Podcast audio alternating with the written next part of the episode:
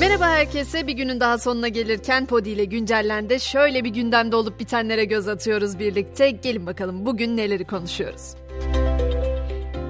Yeni asgari ücretin belli olmasının ardından başta öğretmenler ve akademisyenler olmak üzere çalışan pek çok kesimden maaş zammı talebi yükselmeye başladı. Çalışma Bakanı Işıkhan da bugün bir açıklama yaptı. Memur ve emekli maaş zammının Temmuz ayında meclisten geçeceğini belirtti. En düşük memur maaşı da 22 bin lira olacak. Ekonomiden söz ediyorken artık piyasalarda da gözler Merkez Bankası'nın faiz kararında faiz artırımına kesin gözüyle bakılıyor. Yarın açıklanacak karar öncesi de piyasalarda dalgalı seyir sürüyor. Gün sonunda hemen bir piyasaların nabzını da yoklayalım. Dolar 23.61, Euro 25.71 liradan el değiştiriyor. Gram altın 1462, çeyrek altın 2390 liradan satılıyor.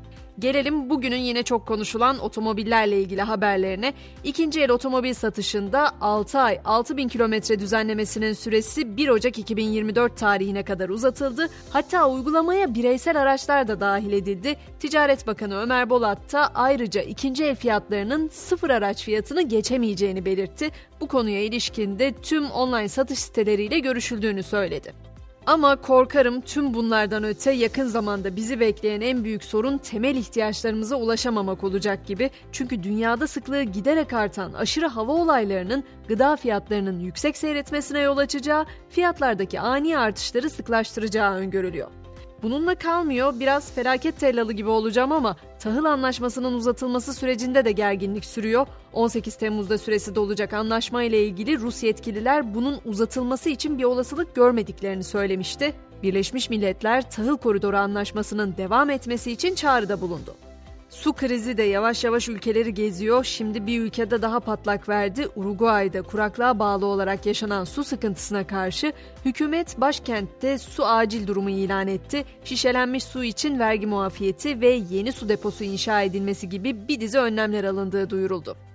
Peki günlerdir konuştuğumuz deniz altına oldu gizem diye sorduğunuzu duyar gibiyim. Titanik'in enkazını ziyaret ederken iletişimi kesilen Titan denizaltısından pazar gününden beri haber alınamıyor malum. Arama çalışmaları sırasında su altından ilk vurma sesleri bugün tespit edildi. Umutlar tazelendi ancak denizaltıda yaklaşık 20 saatlik oksijen kaldı. Bir de Amerika'ya uzanalım. ABD Başkanı Joe Biden'ın oğlu Hunter Biden federal gelir vergisini ödememek ve uyuşturucu kullanmasına rağmen silah sahibi olmak suçlamalarını kabul ederek savcılık makamıyla anlaşmaya vardı. Cumhuriyetçilerin büyük suçların üstünün örtüldüğü iddialarına sebep olan soruşturma tam 5 yıldır devam ediyordu. Sosyal medya savaşları da kızışıyor. Meta, Elon Musk'ın sahibi olduğu Twitter'a rakip bir uygulama geliştiriyor. Uygulamanın bir ay içinde tanıtılması beklenirken şirket uygulamanın test edilmesi için şimdiden ünlü isimlerle iletişime geçti bile. WhatsApp'sı iki yeni özelliği yayına aldı. Bilinmeyen kullanıcıları sessize alma özelliği gelen aramalar üzerinde daha fazla koruma sağlıyor. Spam, dolandırıcılık girişimleri ve bilinmeyen kişilerden gelen aramaları otomatik olarak filtrelemeye yardımcı oluyor. Bir diğer özellik olan gizlilik ayarı kontrolü içinse gizlilik ayarlarında kontrolü başlat butonunu seçmek yeterli. Ardından mesajların, aramaların ve kişisel bilgilerin güvenliğini artıran birçok gizlilik katmanına göz atılabiliyor. Ve hayırlı olsun diyerek bu habere de başlamak isterim. Yapay zeka ile üretilen bir dizi de var artık. Adı Fully Loaded. Amsterdamlı bir ajans tarafından yaratılan Fully Loaded, yapay zeka ile üretilen ilk mini dizi olarak Cannes Lions'da tanıtıldı.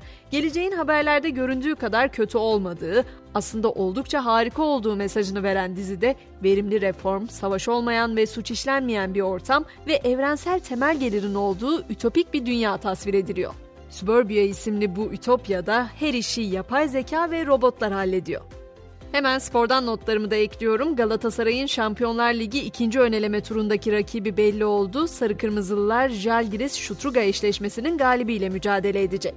Messi'nin de sahalara döneceği tarih belli oldu. Inter Miami'nin sahibi Jorge Mas yeni transferleri Lionel Messi'nin ilk maçına 21 Temmuz'da çıkabileceğini söyledi.